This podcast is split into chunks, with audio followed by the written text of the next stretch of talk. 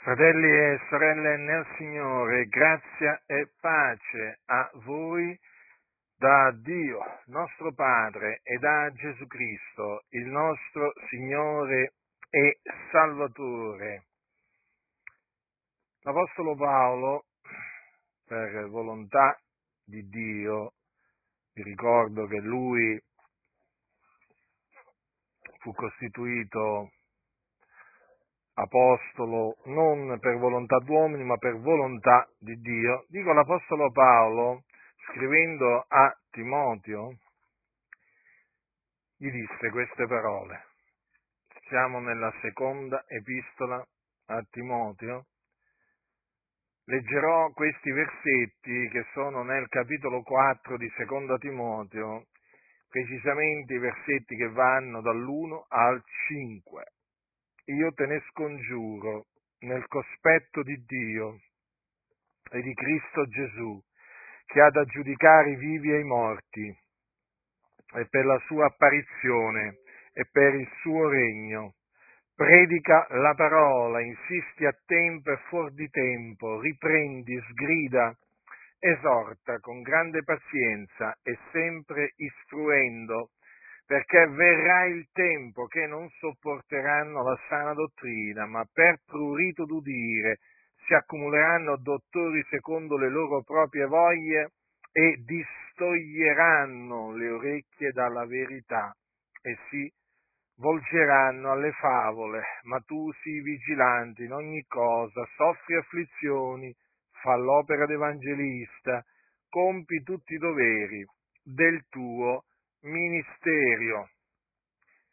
Ebbene, viviamo in un tempo, o meglio, nel tempo che non sopportano la sana dottrina. Molte chiese non sopportano la sana dottrina, sopportano le false dottrine, Eh, tollerano mh, ogni sorta di, eh, di, di falsa dottrina, però la, di falsa dottrina, ma la sana dottrina non la sopportano, cioè non la sopportano. Diciamo che sono chiese allergiche, per così dire, alla sana dottrina, si è chiamata così, dottrina sana. Ed è quella che insegnavano gli apostoli e che gli apostoli ci hanno, ci hanno trasmesso. Infatti noi oggi conosciamo la sana dottrina eh, grazie agli scritti eh, di Paolo, eh, anche di, di Pietro e anche di eh, Giovanni, che loro erano apostoli. Poi naturalmente conosciamo la sana dottrina anche tramite l'epistola, l'epistola di Giacomo, il fratello, eh, il fratello del, del Signore. Dunque la situazione è drammatica, oltremodo drammatica. Mi viene da piangere nel vedere come la sana dottrina sia disprezzata, calpestata, eh, schernita, beffeggiata, eh, sì, viene derisa la sana dottrina, come viene derisa, vengono derisi anche coloro che la, la predicano, ma questo fa parte, eh, diciamo, dell'adempimento, eh, diciamo, di quanto il Dio ha eh, innanzi determinato per gli ultimi tempi. Dunque non ci dobbiamo meravigliare di questo disprezzo profondo, radicato, che c'è in molte chiese verso la sana dottrina. Oggi, oggi eh, predicare la sana dottrina per, eh, per molti equivale a bestemmiare, nel senso che ti vedono come un bestemmiatore, come, come un eretico, come un uomo che cerca la, il male della Chiesa, che cerca la distruzione della Chiesa, addirittura che cerca di far apostatare eh, i credenti o che cerca di sviare i credenti dalla, eh, dalla verità o come dicono alcuni, farli ricadere sotto la legge, che appunto questo dimostra anche che costoro non sanno neppure che cosa significa essere sotto la legge, ma tant'è che quando, quando mi sentono predicare la sana dottrina, appunto il sangue gli va al cervello, cambiano colore in faccia, sia uomini che donne, naturalmente mi riferisco agli uomini e alle donne ribelli, e cominciano a inveire con ogni sorta di insulti questi cosiddetti pastori e queste cosiddette pastoresse, perché appunto mi eh, riferisco a questi soggetti che stanno dietro i pulpiti e che non, non, non finiscono mai di offendere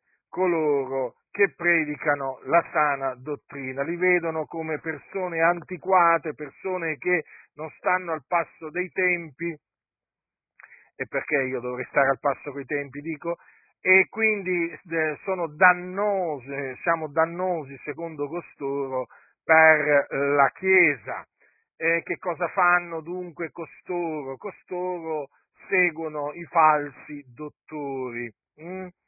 eh, dottori che naturalmente compiacciono eh, il popolo ribelle eh, con le loro ciance, con le loro menzogne, e il popolo ribelle li applaude, li applaude come se fossero dei liberatori, come se eh, costoro fossero venuti in loro aiuto, che correvano chissà quale pericolo, eh, appunto il pericolo di dare ascolto a quelli che predicano la sana dottrina. E quindi questi falsi dottori che camminano secondo le voglie della loro carne e che sono seguiti da persone che seguono le voglie della propria carne, eh, vengono presi appunto come dei liberatori.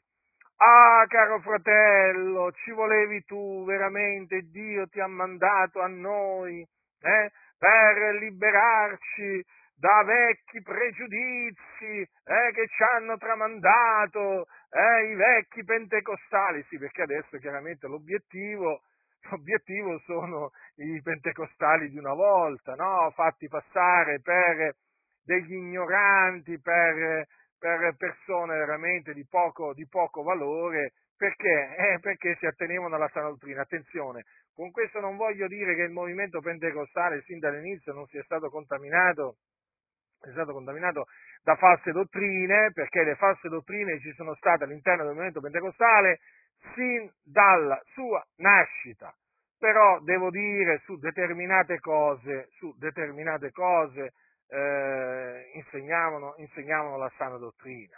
Eh?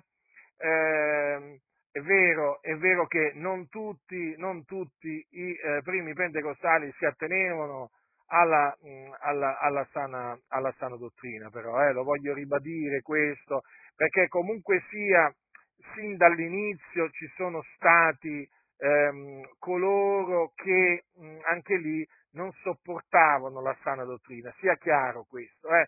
Io mi riferisco, diciamo, eh, a, a quei pentecostali integri mh, che appunto ci sono stati sin dall'inizio, i quali si attenevano alla sana dottrina, e dunque sono diventati questi vecchi pentecostali persone che non capivano niente, che non conoscevano la Bibbia, eh, che non sapevano fare la corretta esegesi dei versi della Scrittura, o che non consideravano la somma della parola di Dio, eh?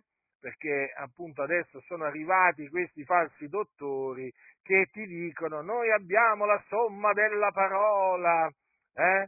e, e infatti si vede, si vede che cosa, eh, qual è il risultato di questa somma che essi fanno. Il risultato è disastroso, penoso, vergognoso, scandaloso, perché il risultato è ribellione a Dio. È menzogna, perché praticamente il risultato di questa somma che loro fanno eh, non è altro che una eresia, o comunque un cumulo di eresie, E dunque che fanno questi falsi dottori? Chiaramente, siccome che hanno distolto le orecchie dalla verità e si sono volte alle favole, è chiaro che inducono coloro che li ascoltano a fare lo stesso, cioè a, mh, a volgere le orecchie dalla verità, cioè distogliere le orecchie dalla verità e eh, volgersi alle favole. E, di, e infatti queste chiese che non sopportano la sana dottrina corrono dietro le favole. Dietro le favole, sì, proprio così. Loro non annunziano la parola di Dio, annunziano le favole, favole fatte appunto di vani ragionamenti, discorsi pomposi e vacui, e eh, appunto mh, questo lo si capisce eh, chiaramente sentendo parlare questi eh, sedicenti eh, dottori eh, che camminano secondo le loro proprie voglie, e naturalmente anche tutti quei sedicenti pastori e tutte quelle sedicenti pastoresse che appunto si sono turati le orecchie, mh? sì sì, proprio se le sono turate e se le turano per non sentire la sana dottrina, invece ci hanno le orecchie aperte per, eh, diciamo, ehm, per le favole, eh? Quelle le accolgono veramente volentieri, volentieri, quanta ribellione che c'è in mezzo alle chiese, quanta, ed è per questo che è necessario che quelli che sono preposti nel Signore predichino la parola, che insistino a tempo e fuori di tempo, riprendendo, sgridando, esortando con grande pazienza e sempre istruendo. Mm? Vedete, sono passati molti secoli da quando Paolo scrisse queste parole a Timoteo, ma quanto sono attuali queste parole, a dimostrazione che la parola di Dio è vivente, è permanente. Passa il tempo, eh, una generazione va, una generazione viene, eh, cambiano tante cose sulla faccia, sulla faccia della terra, mm? ma la parola di Dio rimane sempre la stessa, è vivente, è permanente, e quindi noi ci dilettiamo nel predicarla e nel difenderla, perché è sotto attacco. La parola di Dio è sotto attacco, non è che è una cosa nuova questa, è sotto attacco ormai da molto, molto, molto tempo, e noi vogliamo difendere la parola, la parola del Signore, vogliamo difendere la sana dottrina che è sotto attacco da parte di uomini e donne eh, corrotti, mh? Eh, che veramente eh, odiano la verità, sì, perché la sana dottrina è la verità.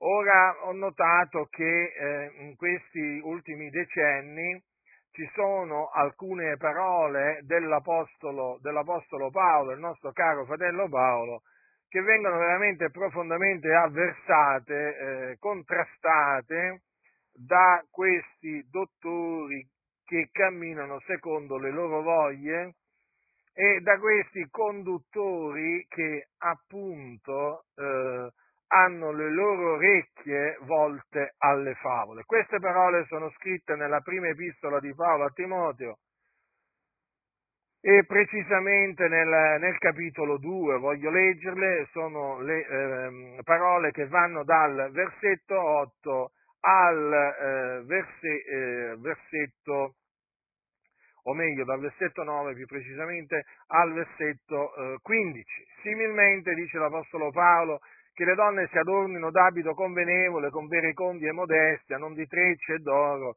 o di perle o di vesti sontuose, ma d'opere buone, come si addice a donne che fanno professione di pietà. La donna impari in silenzio con ogni sottomissione, poiché non permette alla donna di insegnare né di usare autorità sul marito, ma stia in silenzio. Perché Adamo fu formato il primo e poi Eva, e Adamo non fu sedotto, ma la donna, essendo stata sedotta, cadde in trasgressione.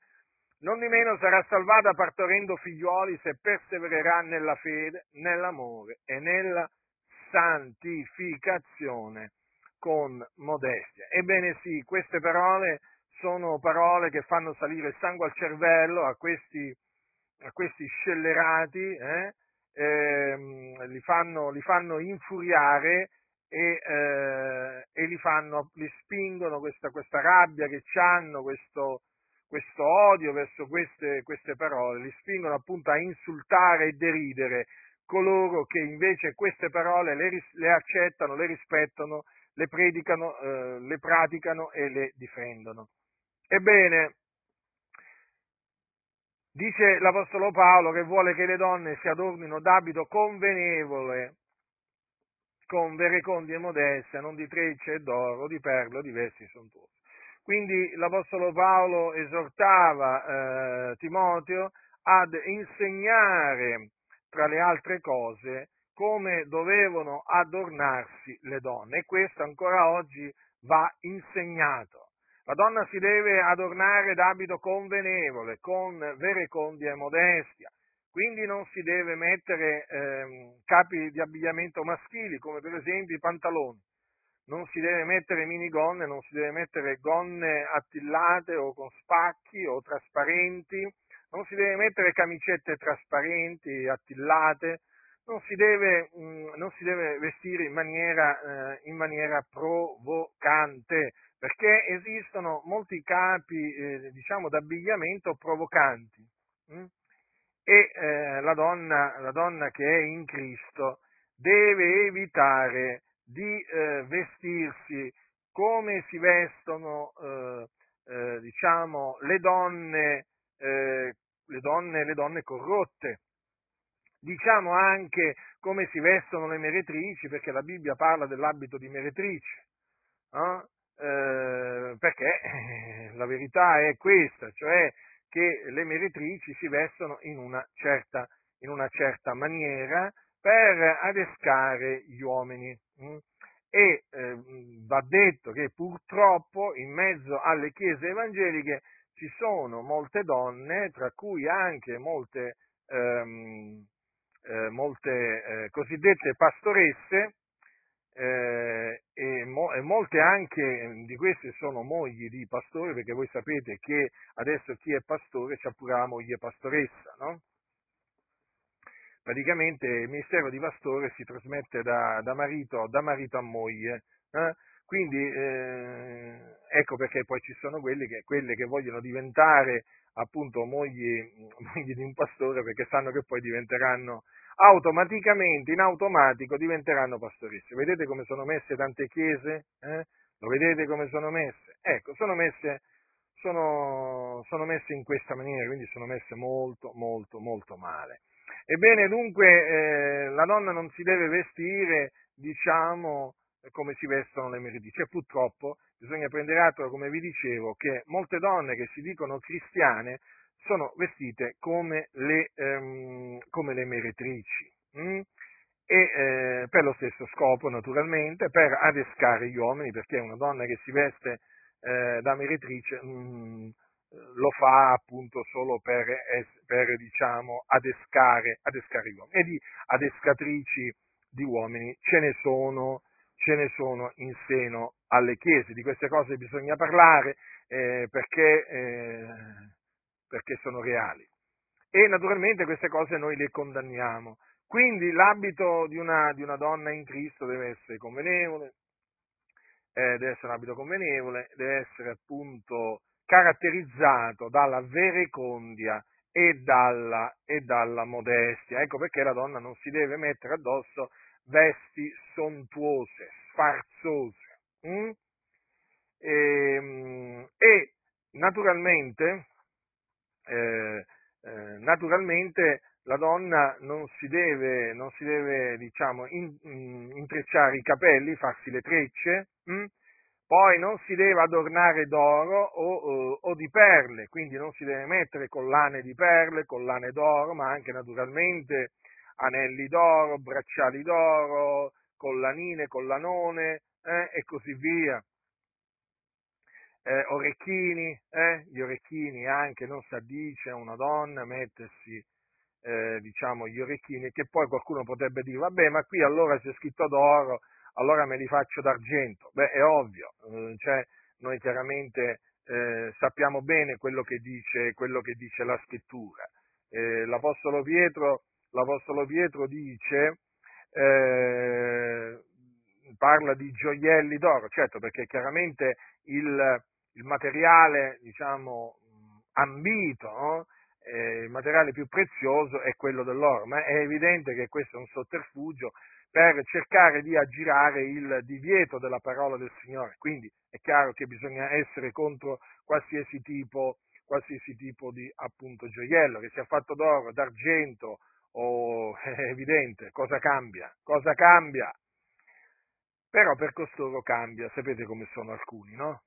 E alcuni sono fatti così, contenziosi, litigiosi, rissosi, eh, cercano sempre la maniera per aggirare i comandamenti di Dio perché non gli stanno bene. E poi le perle, per esempio, no? Sono molto diffuse le collane, le collane di perle per, per le donne, eh, e quindi queste cose una donna non le deve, non le deve indossare. Eh? La donna si deve adornare d'opere buone, perché appunto questo si addice a donne che fanno professione di pietà.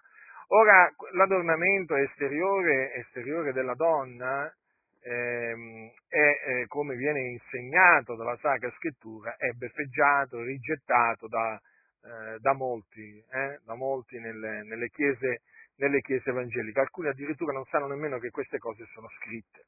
Poi ci sono quelli che sanno che sono scritte, ma proprio eh, agiscono come se non fossero scritte. Eh?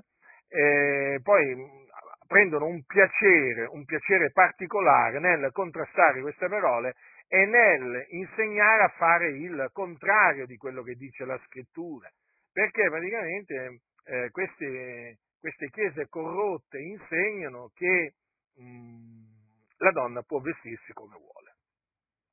La donna può vestirsi come vuole, eh, ma eh, non è così, non è così, perché se fosse così il Signore non avrebbe eh, tramite l'Apostolo Paolo eh, diciamo, dato, dato questi, questi, questi comandamenti eh, che riguardano appunto in particolare, in particolare la donna. Ma sapete, c'è uno spirito di menzogna che ormai è penetrato in tante chiese, che appunto proprio perché è uno spirito di menzogna fa dire cose che sono contrarie alla verità, all'opposto, cioè che praticamente fa agire all'opposto di quello che il Signore ordina, ordina di fare. E infatti, infatti queste chiese corrotte permettono alle donne veramente di adornarsi in una maniera scandalosa, vergognosa. Ci sono comunità, ci sono comunità locali di culto, di chiese, dove recarsi d'estate è molto pericoloso, perché sembra di andare in spiaggia. Sì, sì, sembra di andare proprio in una spiaggia, e perché veramente le donne sono vestite, cioè vestite, più che vestite sono svestite, cioè è una cosa vergognosa, eh? Eh, ma naturalmente questo anche durante il corso dell'anno non è che cambia molto la situazione, perché in queste comunità le donne vengono usate peraltro come esca, hm, come esca. Eh, ricordo ancora quando sentii di un pastore pentecostale che appunto suggeriva alla moglie di vestirsi in una certa maniera eh, perché sennò i giovani non venivano in comunità. E eh già, perché i giovani devono venire in comunità per vedere che cosa? Per fare che cosa? Mm? Per ascoltare la parola di Dio? Ma no, ma devono venire per, per guardare la moglie del pastore e per guardare le altre donne che appunto sono vestite appunto in maniera indecorosa. E quindi questo pastore suggeriva alla, alla, propria, alla propria moglie, insomma, diciamo, eh, di, mh, di acconciarsi in una certa maniera, così almeno i giovani sarebbero venuti in comunità. E ancora questa cosa è una cosa ormai che viene, che viene fatta. Tutto questo perché si deve riempire il locale di culto e eh, si devono riempire le, eh, le, la cassa, si deve riempire la cassa delle offerte, perché poi sapete che in questi locali viene fatto passare il cestino, il cestino delle offerte, eh? Eh, naturalmente pratica non biblica, usanza non biblica. E quindi più persone ci sono nel locale di culto e più si raccoglierà. E quindi per, far, per attirare le persone al locale di culto, ecco che hanno escogitato appunto un ornamento esteriore mondano, carnale, sensuale, atto ad adescare gli uomini. Mm? Quindi è, la cosa è veramente, la situazione è veramente drammatica, bisogna denunciarla questa situazione perché le cose oltretutto stanno peggiorando sempre, sempre di più. Anche perché a capo eh, di sempre più eh, chiese ci sono donne.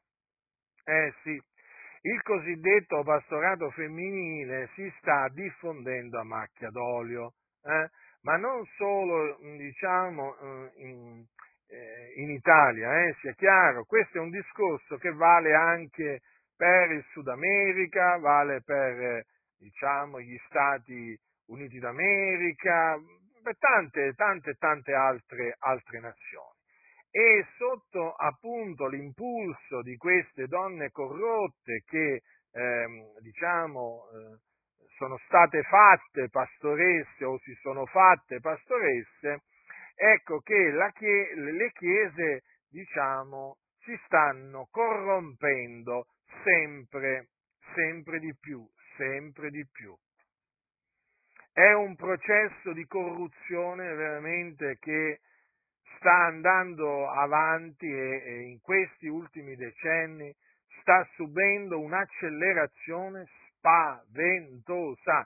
Io che mi informo sulla situazione delle chiese nel mondo, per poi naturalmente informare la eh, fratellanza in Cristo di quello che sta succedendo, io vi posso assicurare che la situazione sta degenerando al massimo, al massimo. Stavo dicendo appunto che mol, sempre più chiese, eh, diciamo, hanno come conduttori delle donne, donne naturalmente ribelli, donne femministe, donne corrotte, eh, donne che appunto violano la eh, parola del Signore, apertamente, sfacciatamente, poi da dietro il pulpito, eh, quando c'è il pulpito, perché adesso va di moda anche il bidone, vanno, vanno di moda i bidoni, io veramente mi sto domandando fra poco, dopo i bidoni, che cosa, che cosa metteranno. Veramente, cioè, ma stanno accadendo delle cose proprio orribili, eh? Però ricordatevi che il problema della Chiesa universale sono sempre io, eh? Non è che sono queste donne corrotte, non è che sono i falsi dottori, no, no, sono io, sono sempre io il problema della Chiesa, chi fa lo scandalo sono io, e così via, e così via. Ormai lo sapete, questa è una cosa ormai che ripetono, diciamo, in svariate maniere, i malvagi, i bugiardi, i calunniatori ormai da molti anni, con tutto quello che sta succedendo nelle chiese. Ma con tutto quello che sta succedendo nelle chiese evangeliche, in Africa, in Europa, eh? anche, anche diciamo, in, diciamo, in Russia, nelle nazioni lì vicine, e poi che dire anche in Cina, in Cina, in Sud America, in Centro America, nel Nord America, quindi Canada, ehm, Canada, Stati Uniti. Ma io dico una cosa, ma stanno succedendo delle cose, ma spaventose, spaventose, eppure il problema sono sempre io, che appunto denuncio pubblicamente queste scelleratezze, queste false dottrine.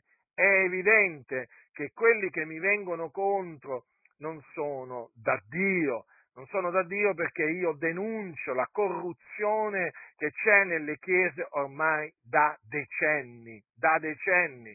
Ho avvertito, abbiamo avvertito la Chiesa di Dio in Italia da veramente falsi dottori stranieri, italiani, abbiamo avvertito la, la Chiesa dalle, da, dalle dottrine le più strane, da ogni sorta di falsa dottrina, lo abbiamo sempre fatto, eh? E la coscienza, la nostra coscienza ce lo attesta e Dio ne è testimone di quello che abbiamo fatto. E se molti, molti, molti credenti eh, non sono caduti nelle grinfie di questi impostori, è grazie alla nostra opera di avvertimento. Eh?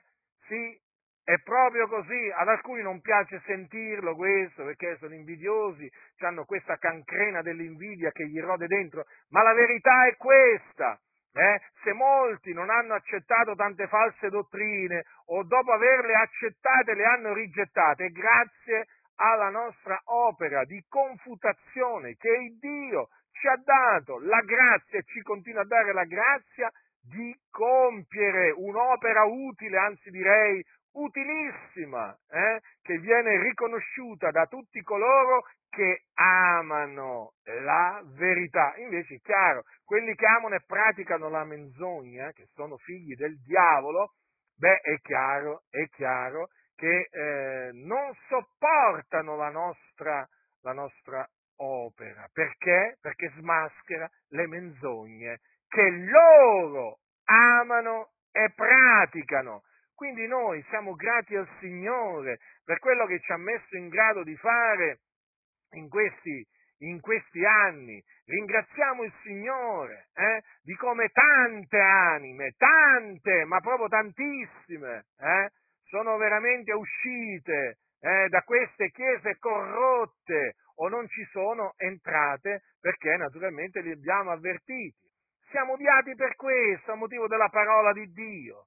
A motivo della parola di Dio, che noi difendiamo con ogni franchezza. Noi non ci vergogniamo di difendere la parola di Dio e non facciamo compromessi, non facciamo compromessi. Noi la verità non la vendiamo, non la vendiamo. Eh? Molti vorrebbero che noi la vendessimo, ma noi la verità non siamo disposti a venderla. Mm? Invece ci sono quelli che per quattro lenticchie la verità la vanno subito a vendere. È gente che non vale niente, che non vale niente, è gentaglia, gentaglia, sapete? È gentaglia. Ecco, le persone che appunto disprezzano la sana dottrina, eh, eh, che magari un giorno hanno professato e poi hanno cominciato a, a che hanno, l'hanno poi rigettata, sono persone che non valgono niente, eh?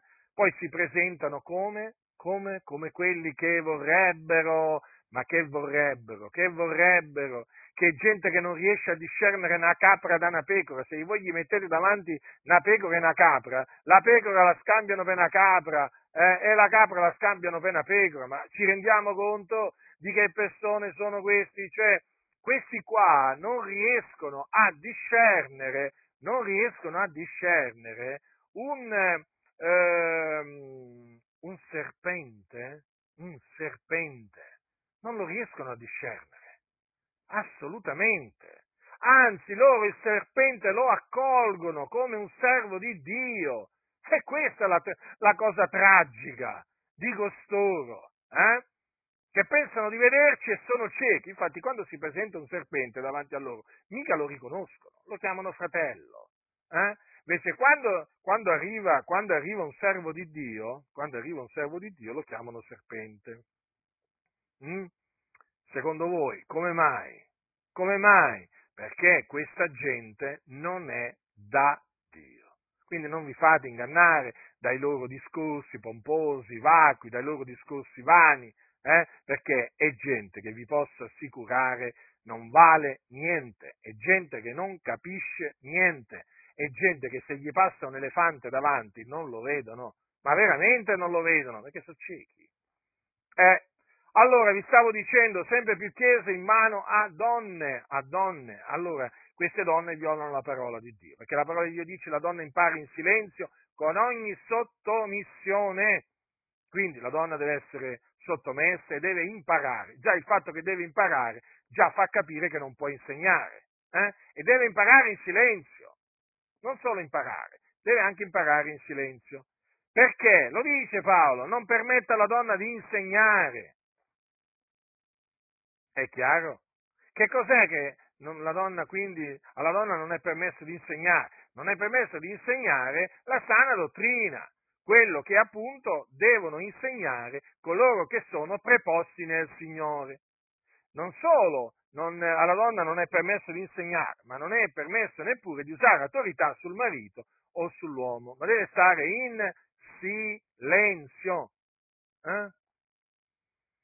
Perché questo? Perché il capo, il capo della donna è l'uomo. Allora, la donna ha un capo, eh sì, lo so, molti pensano che non ce l'abbia, eh?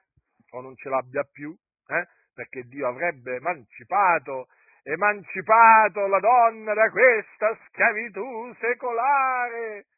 No, no, la donna, la donna ancora c'ha un capo, mm, lo so che è, è, per molti è come ricevere una brutta notizia, eh?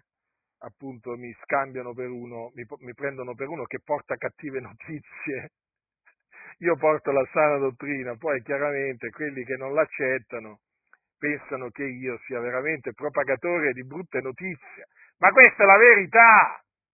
Dice l'Apostolo Paolo, io voglio che sappiate che il capo di ogni uomo è Cristo, che il capo della donna è l'uomo e che il capo di Cristo è Dio. È chiaro dunque? Allora, la donna, la donna ha un capo, no? Il capo della donna è l'uomo, quindi a prescindere che la donna sia sposata o meno, il suo capo è l'uomo. Perché dico questo? Perché anche se la donna ancora non è, ehm, non è, spos- non è sposata, eh, ha sempre un capo, perché qui dice il capo della donna, eh?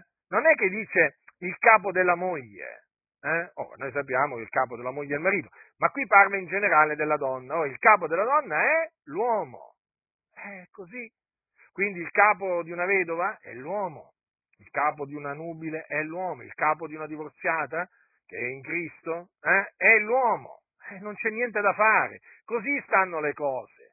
Allora, siccome che il capo della donna è l'uomo, eh, la donna deve essere sottomessa all'uomo, hm? Sottomessa nel, nel Signore, e non si deve permettere di usare autorità sull'uomo, sul marito, la moglie. Non deve usare autorità sul marito, è una cosa sconveniente, è una cosa indecorosa.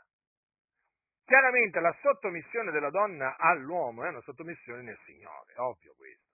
Perché facciamo un esempio, se il marito ehm, comanda alla propria moglie di fare una cosa, eh, diciamo, contraria alla, alla sana dottrina, è chiaro che la donna si deve... Eh, la donna non deve, non deve ubbidire. Facciamo un esempio, se un marito dice alla propria, alla propria moglie vai a prostituirti, no? Ci sono, eh, ci sono mariti che, che hanno invogliato donne a prostituirsi, le proprie mogli. Allora la donna chiaramente si deve, si deve, si deve cioè, non deve obbedire al, al marito. Facciamo un altro esempio. Prendiamo una, una donna in Cristo che ha un marito non, non credente e che gli dice vai a comprarmi le sigarette. Eh no, dice, marito mio, io, gli deve dire la, la, la nostra sorella, marito mio, io a te le sigarette non te le vado a comprare. Eh, perché? Eh, perché? Perché fanno male, perché il fumo da, danneggia il tuo corpo.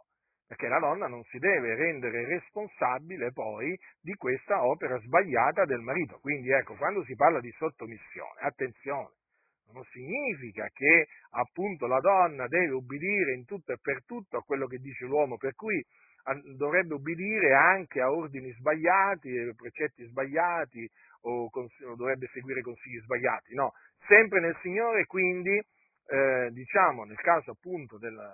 Della, della donna sposata, che accetti, che accetti solo di fare quello che è giusto e eh, eh, bene agli occhi di Dio. Mm? Eh, dunque, eh, Paolo dice appunto la, la ragione per cui lui eh, non permette alla donna di insegnare e nemmeno di usare autorità sul eh, marito. Mm? Perché Adamo fu formato il primo e poi Eva. A proposito, questa sottomissione, prima di proseguire, devo dirvi anche questo, eh, questa sottomissione al, eh, diciamo, all'autorità dell'uomo ha un segno, hm? ha un segno visibile nell'assemblea o comunque quando la donna prega o profetizza, ed è il velo.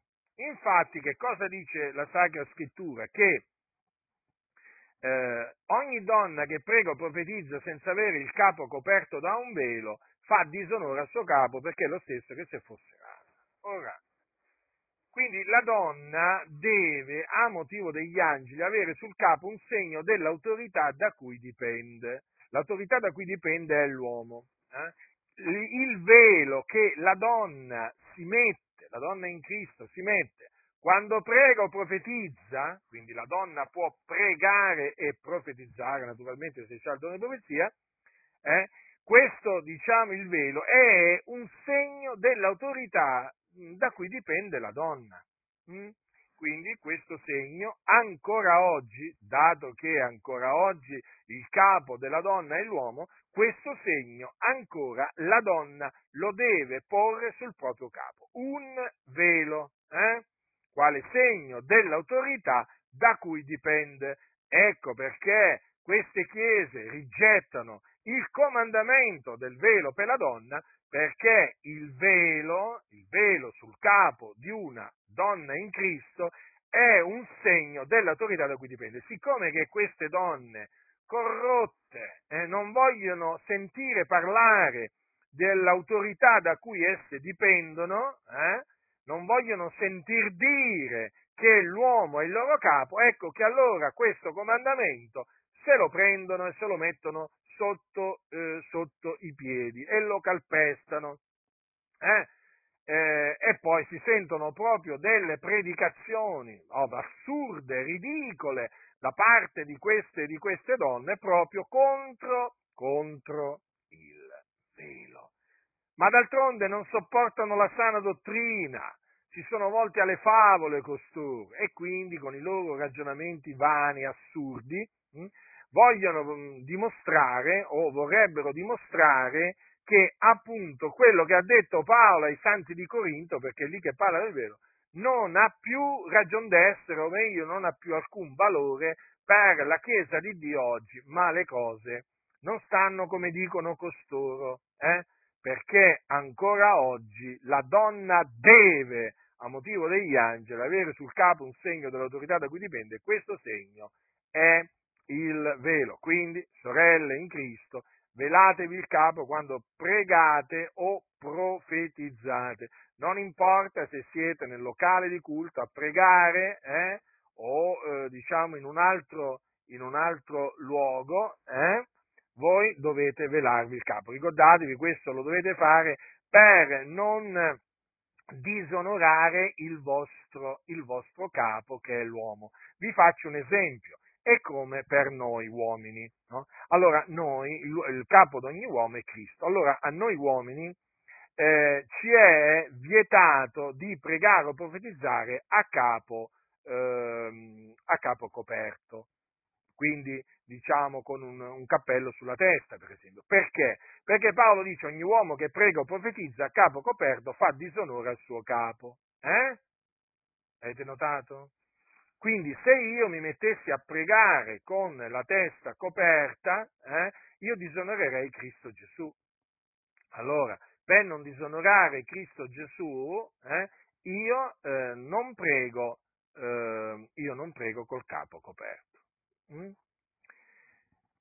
Che poi, in queste comunità dove parlano contro il velo per le donne quando pregano o profetizzano, poi, se entra un uomo che ha un cappello in testa, sono capaci di dirgli: fratello, ti puoi togliere il cappello quando sei nella casa, ehm, nella casa di Dio? Ascoltate, ascoltate. Beh, voglio dire, ma allora come mai nella cosiddetta casa di Dio l'uomo si deve togliere il cappello? Eh? Eh? E invece la donna, eh, invece la donna non si deve mettere, non si deve mettere il velo quando prega o profetizza? Cioè, l'uomo eh, non deve pregare con il capo coperto nella vostra cosiddetta casa di Dio, eh? E invece la donna nella vostra cosiddetta casa, casa di Dio può pregare con il capo, con il capo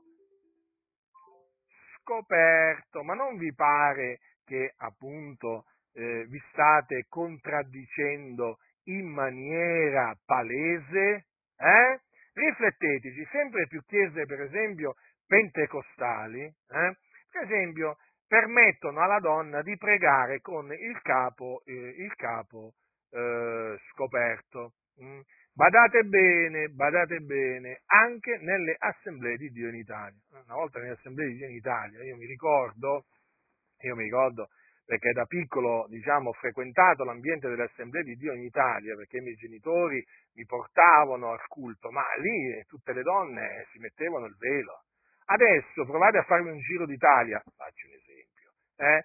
Da nord a sud, e poi vedrete, e poi vedrete quante chiese, quante chiese delle Adi, appunto, oramai, diciamo, tollerano che la donna preghi con il capo scoperto. I tempi cambiano, dicono, fratello, i tempi cambiano, ci dobbiamo adeguare ai tempi. Eh, ma se le persone del mondo entrano qui e vedono le donne col capo coperto, ma che penseranno? Che siamo una setta, che siamo, viviamo fuori dal mondo? E qui e là, sapete, tutti questi, tutti questi ragionamenti. Non si sentiranno poi le anime, le anime nuove, come le chiamano loro, non si sentiranno venire nella casa di Dio. Quante preoccupazioni che hanno questi, questi, questi per la testa, avete capito? La preoccupazione è sempre quella di riempire il locale di culto. E quindi via il velo, via il velo, perché il velo è un intoppo. Ti dicono pure che un, il velo è un intoppo. Pensate un po' voi. Eh? Le donne, che eh, le sorelle che adesso si mettono, se ancora, il, il velo quando pregano, sono un intoppo.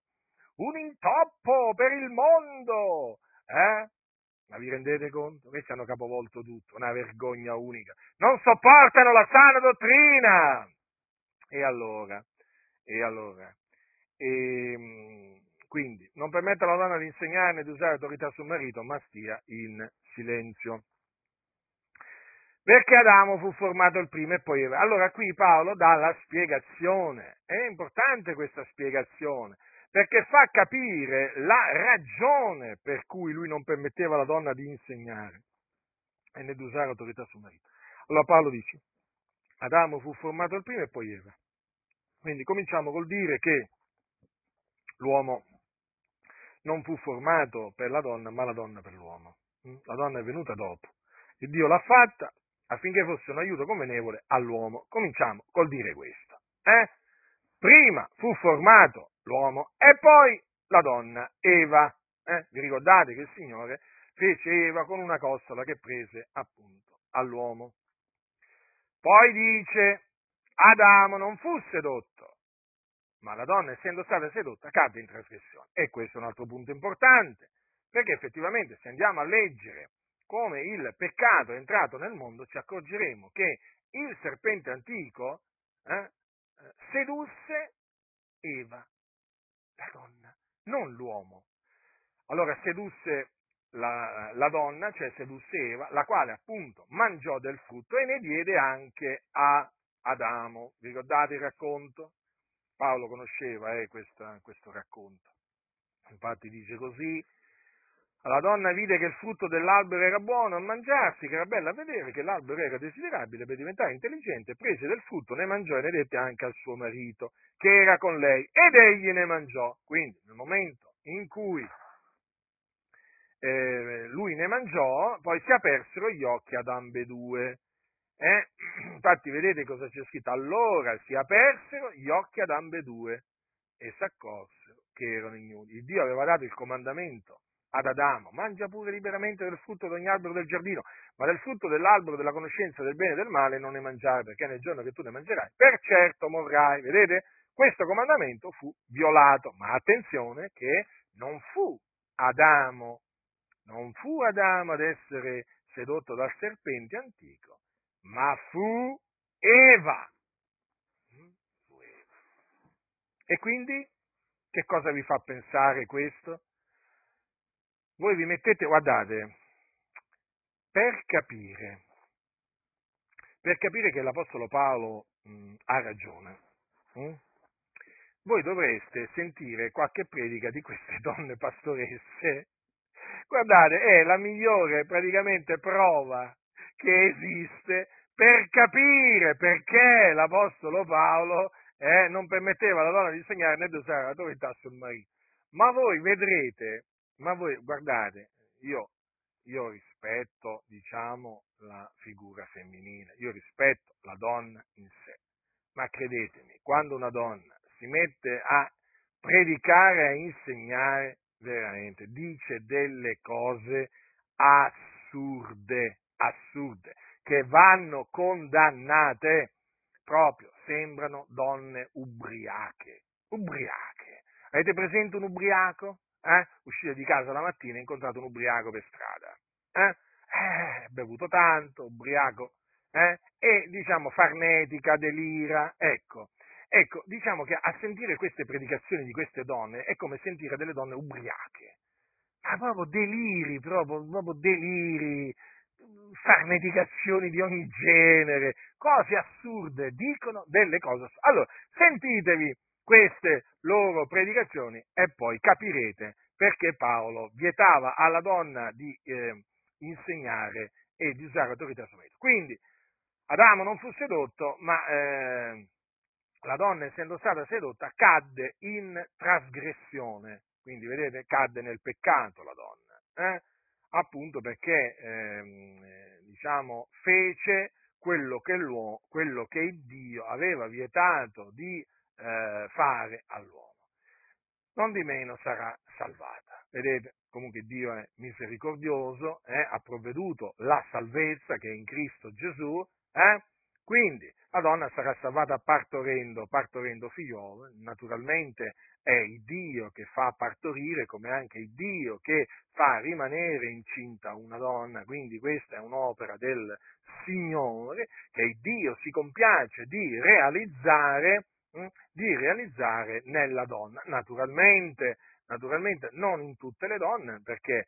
Eh, diciamo, non solo ci sono donne, che non, donne in Cristo eh, che non si sposano perché, diciamo, in una maniera o nell'altra Dio fa sì che non si sposino, ma diciamo anche perché ci sono donne che, in Cristo che sono sposate e che a motivo, diciamo, della sterilità eh, magari femminile o magari della, della sterilità del proprio marito non possono avere figli. Quindi chiaramente Dio realizza questa opera in coloro eh, in cui si compiace di, eh, eh, di realizzarla. Quindi è un'opera del Signore. Dio visita, visita la, propria, la, propria, la propria moglie che rimane incinta, poi forma il bambino nel seno della donna e poi trae il bambino fuori dal seno della, eh, della donna. Quindi questa è un'opera di Dio. Quindi sarà salvata partorendo figlioli, quindi chiaramente siamo contrari all'impedire il concepimento, hm? Come anche siamo contrari al, all'aborto, eh? Il Dio eh, dona quanti figli vuole hm? a chi vuole, eh? Sia chiaro questo, non, sono, non è la coppia a stabilire quanti figli, ma è Dio a stabilire quanti figli dare Alla, alla coppia. La coppia naturalmente non deve fare niente per impedire il, il concepimento, eh? Quindi il cosiddetto controllo delle nascite eh? lo esercita solo il Dio, eh? Non lo deve esercitare eh, né la moglie e nemmeno il marito, ma il Dio. Il Dio controlla il numero delle nascite, nel senso che sa lui quanti figli dare, eh? La coppia deve essere disposta ad accettare da Dio quanti figli egli vuole dare. uno, due, tre, quattro, cinque, sei, sette, otto, nove, dieci, undici, dodici, dipende, dipende appunto dal Signore, eh? Quindi al bando il, il, diciamo, l'impedire il concepimento, l'aborto, l'aborto è omicidio, eh? Ricordatevi che l'aborto è omicidio, non è un diritto, anche se la moderna società, eh, che è una generazione storta e perversa, lo fa passare per un, un diritto, no no. L'aborto è un delitto, come ha detto giustamente qualcuno, non è un diritto. Eh?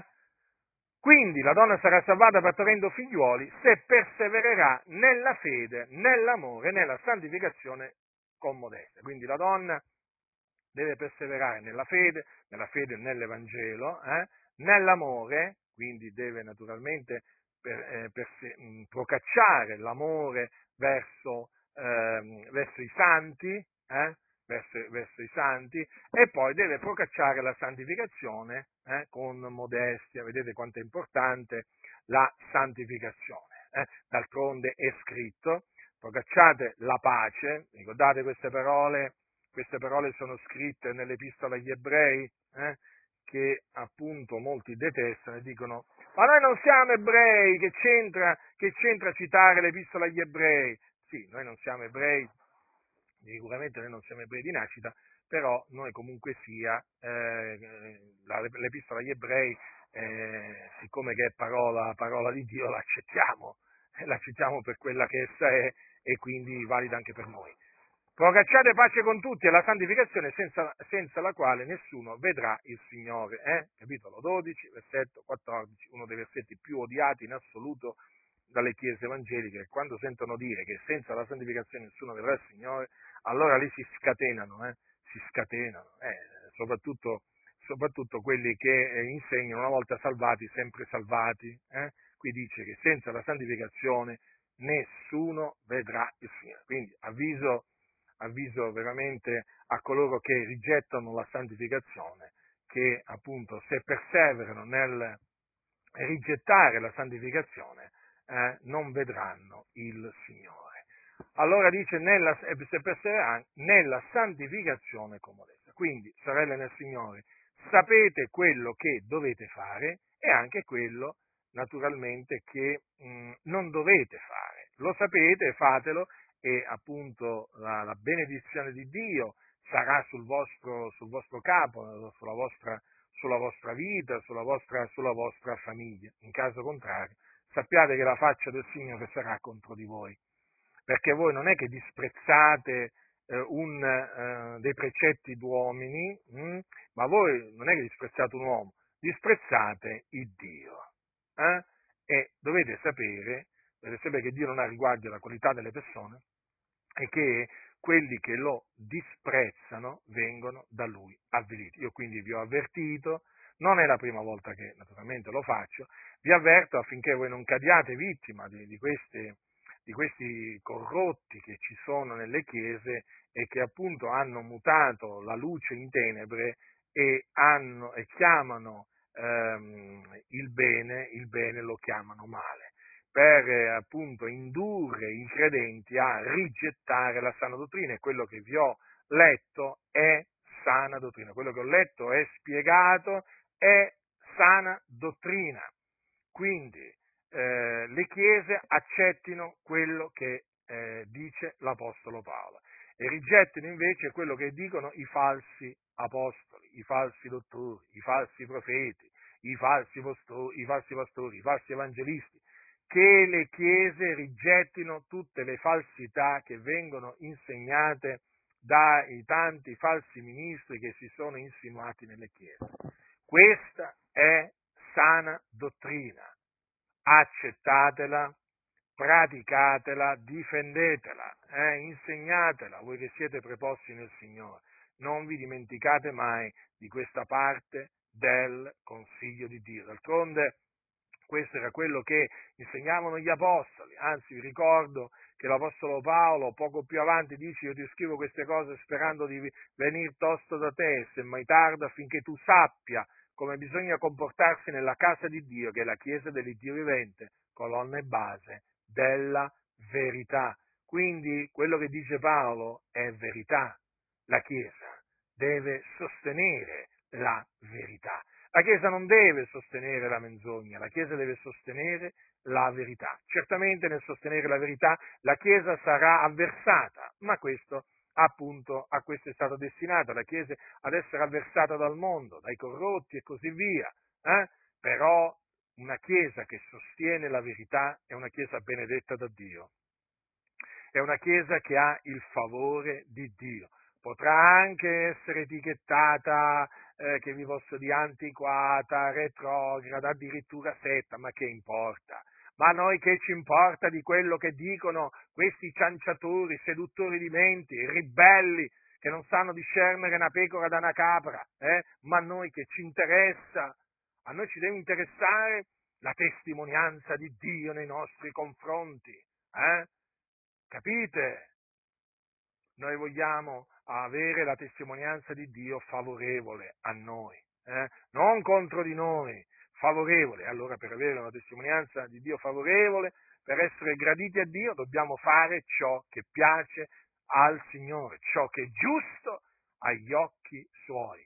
Quindi che ve- queste cose siano insegnate. Eh?